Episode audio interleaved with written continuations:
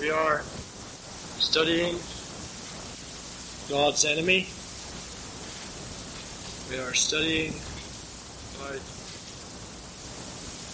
the enemy of those of us who have been born again. And we are seeking to know him better. We have examined him under the name devil, which means accuser. He's that. Out for accusations. Accusations that are false reflect the master accuser.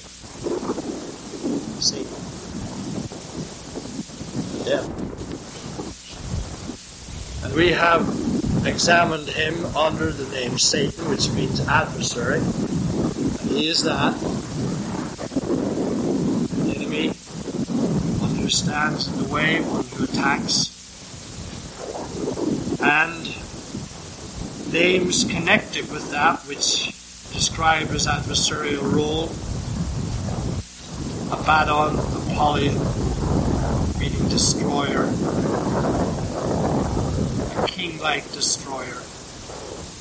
Beelzebub, Beelzebul, again, Lord of the dwelling, or King, wicked one, murderer, and many other creatures are used in Scripture to indicate uh, his ferocity as one who is an adversary.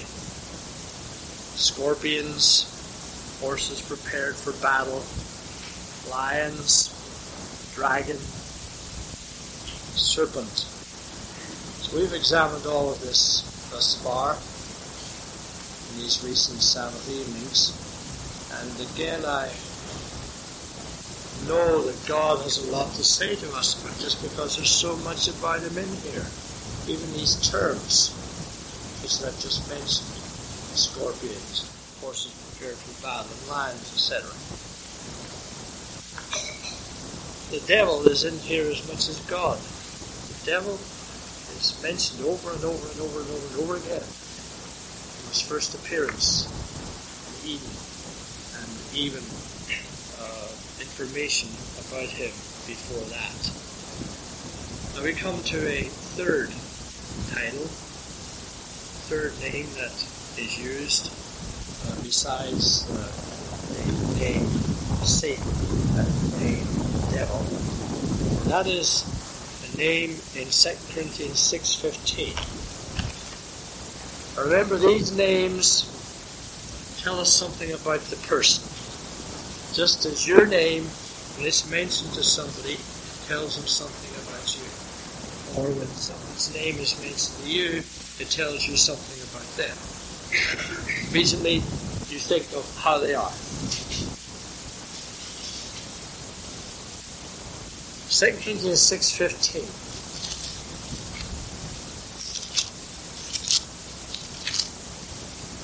It is the name Belial, where Satan or the devil under this name is contrasted with Christ. This is one of the great passages of separation, by the way. There are professing Christians who think that we can just mix with anybody or anything. Well, the Bible certainly doesn't teach that. This passage, uh, beginning in verse 14 of 2 Corinthians 6 is very plain in that. Not to be unequally yoked together with unbelievers. And that's a very important matter. That can apply not only to marriage, as it often is, but may even be applied to business. Tying yourself up in a, a personal business with some unsaved person. not to get yourself into that kind of a yoke if you're a believer. And so it goes on making this contrast, and finally we come here in 15 to the difference between Christ and Belial. Now, what does Belial mean? If you were to call someone Belial, what are you saying of him? Here's what you're saying. Here's the definition. It is a reference to someone who is worthless, reckless, and lawless. That's not a very high recommendation. I'm sure you wouldn't like that made of you. That you are worthless, reckless, and lawless. But that's how God describes Satan, the devil, in his word. Particularly lawlessness. Satan is a personification of lawlessness.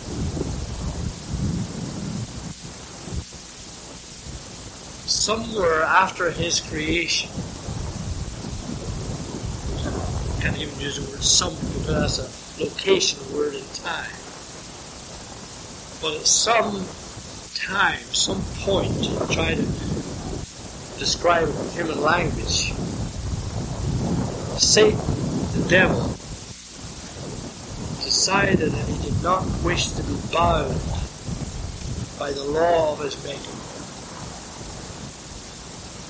He became lost. And that's obvious when he appears in Eden, isn't it? Because that's exactly the very thing that is sought to instigate lawlessness. Now, the term is synonymous with iniquity in 2 Thessalonians 2 7.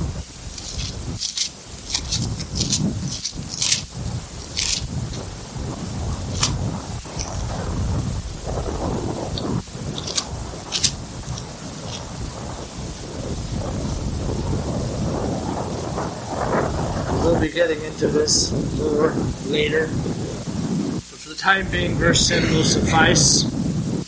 This is really the mystery of lawlessness, the mystery of iniquity doth already work, said Paul to the visible church in Thessalonica in the first century.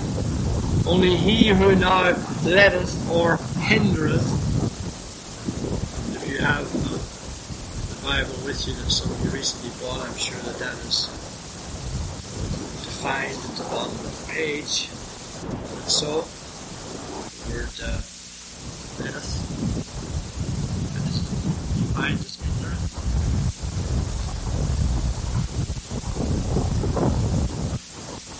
Until he be taken out of the way. Now, the mystery of iniquity is the thing of which we speak.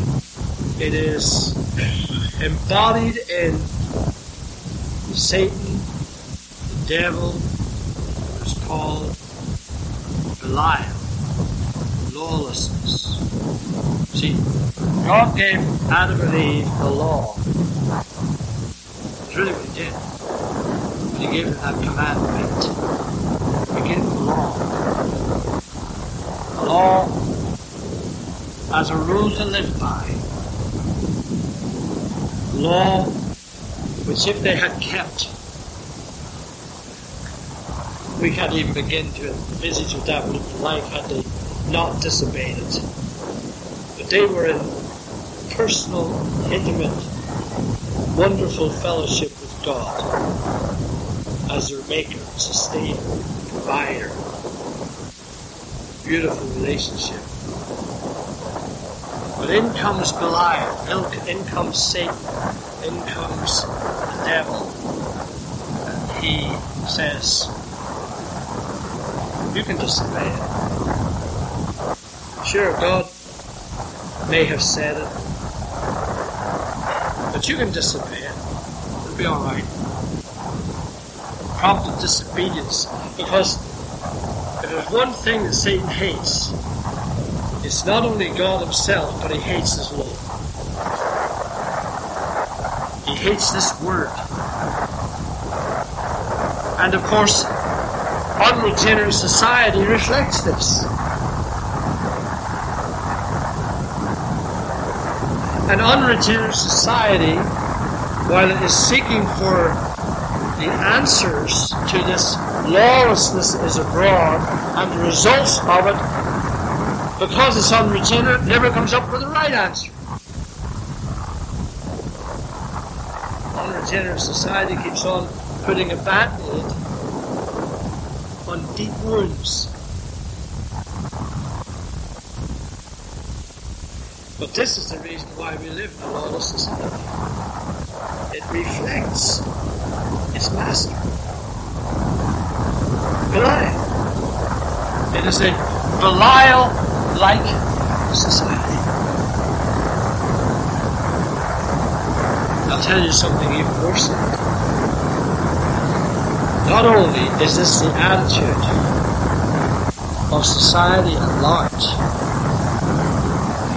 it is also the attitude of many a visible church. In fact, close to the attitude of the church at large. The technical name for it is antinomianism. Anti-nomos law. Against nomos law. Antinomianism against law. The visible church reflects the world in this respect. Doesn't like to, to face up to God's law, God's commandments, God's requirements. Not only the Ten Commandments, which are but a, a skeleton of what the Scriptures teach at large and explain further in many ways.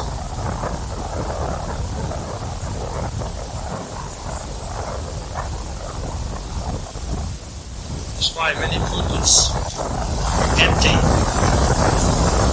Men who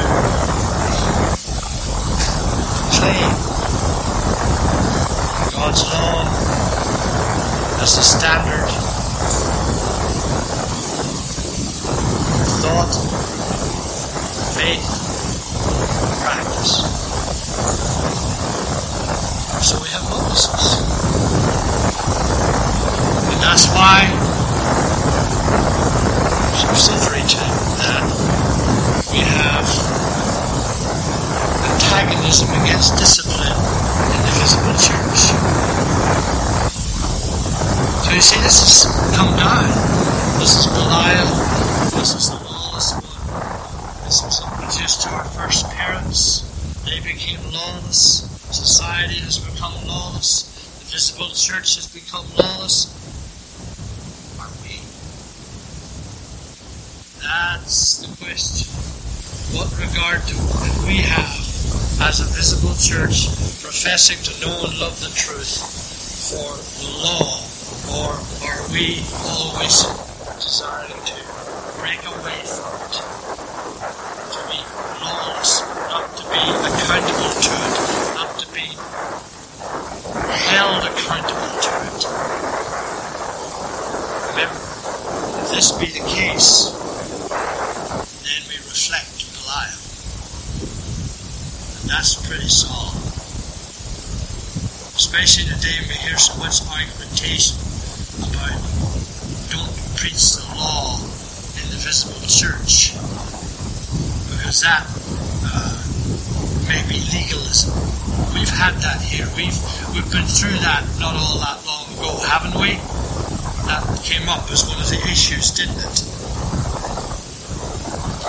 The preaching of the law seeking to apply it was binding.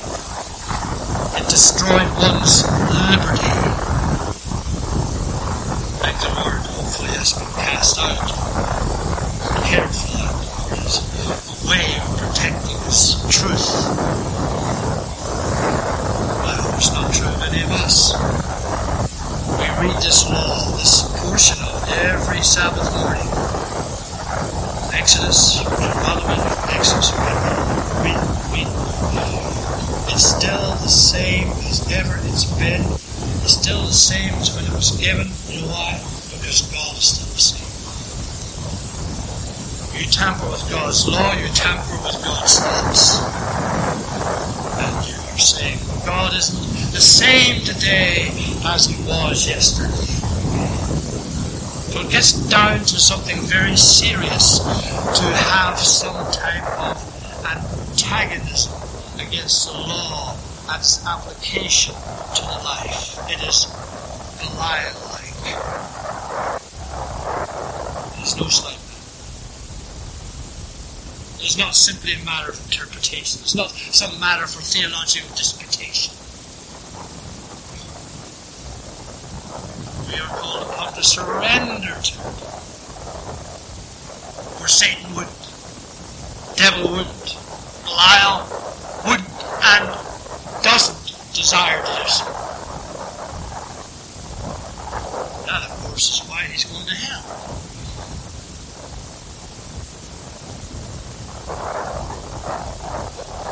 Part of his hell will be that he is still gnashing his teeth against God and his law. And that is part of the hell of all of the ungodly who are there and who will go there. They're going to be held captive to what they don't like. So it gets very serious. It's very serious. You hear someone trying to defend us by saying, well, that's not gospel, that's not gospel. Trying to set one at variance against the other. If you do that, you set the scriptures at variance against each other.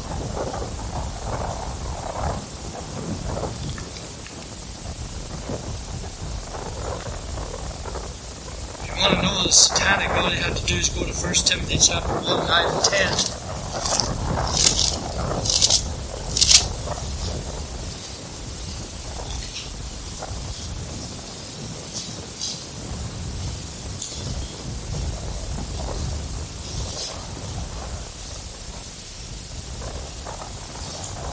We may 8 actually.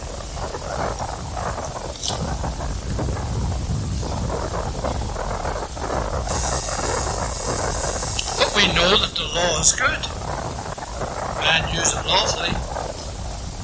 Knowing this, the law is not made for a righteous man. In other words, he really, he, really doesn't need it for the, Holy Spirit's at work in him, and he knows it's true, he knows it's right, he knows it's good, as Paul did, for example, in spite of his struggle with his sinful nature.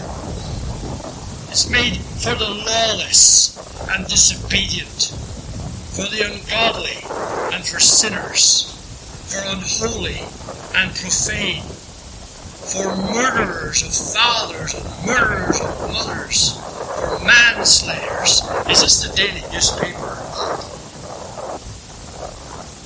This is just like today's headings, isn't it? Murderers of fathers and murderers of mothers, manslayers. This is all these are all examples of lawlessness, of Belial-like behavior. For whoremongers, for them that defile themselves with mankind, for men stealers, for liars, for perjured persons, and if there be any other thing that is contrary to sound doctrine.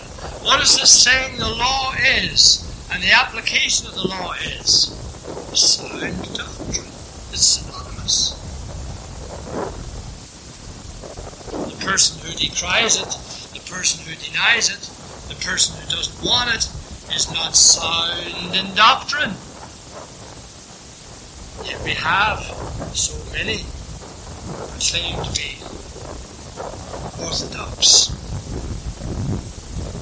This leads us very beautifully into the next title that is given. The next name is given because this is all part of what we call deception. Now we begin that. Another name that reveals how Satan is is the word deceiver. Revelation 12 9. So, Satan, the devil, Belial, is a deceiver. And we want to establish this, first of all, from Scripture, before we begin to analyze what it means.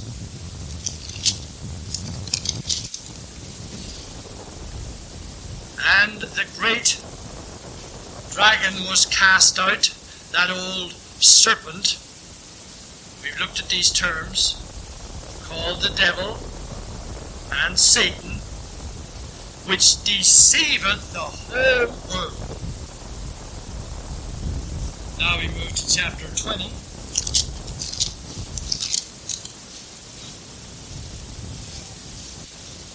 And I saw an angel come down from heaven.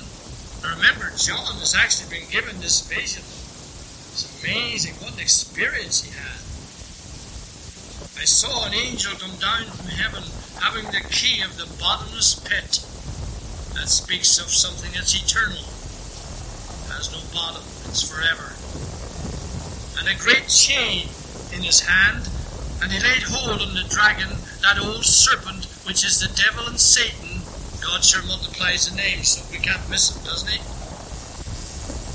And bound him a thousand years, and cast him into the bottomless pit, and shut him up, and set a seal upon him, that he should deceive the nations no more, till the thousand years should be fulfilled.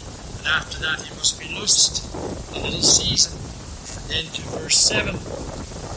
When the thousand years are expired, Satan shall be loosed out of his prison and shall go out to deceive the nations which are in the four quarters of the earth, Gog and Magog, to gather them together to battle, number of whom is as the sand of the sea. They went up on the breadth of the earth, compassed the camp of the saints about, and the beloved city. Fire came down from God out of heaven and devoured them. What a what a scene John is seeing. And the devil that deceived them was cast into the lake of fire and brimstone, where the beast and the false prophet are, and shall be tormented day and night forever. Ever. That's hell. That's where he's finally going to end up. And all who have been deceived by him along with him likewise just as we're sitting here, this hell is going on and waiting uh, for his entrance into it. Forever and ever. Again, I remind you the descriptions of hell in the scripture. Scriptures are graphic. Real. 2 Corinthians 11 3. You notice there the word deceiver is used again and again. word deceive and deceiving.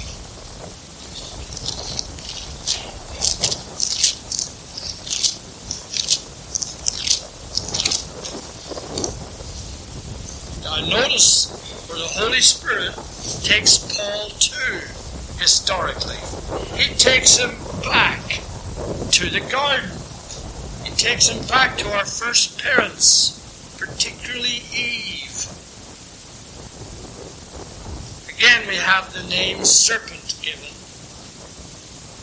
But I fear, lest by any means, as the serpent beguiled Eve through his subtlety. That's a way of describing deception. So your mind should be corrupted from the simplicity that is in Christ.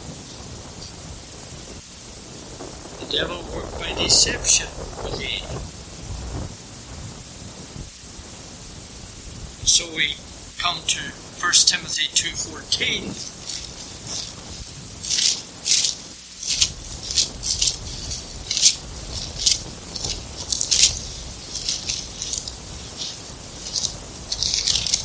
As a further commentary on that, and this time the word is actually used. And Adam was not deceived. The devil didn't initially come to Adam. Uh, he surrendered to his wife's uh, suggestions, which was his folly. If they took him away from God and from God's law, he was created the head he should have been the decision maker, especially in spiritual matters, but he failed. But the woman being deceived was in the transgression.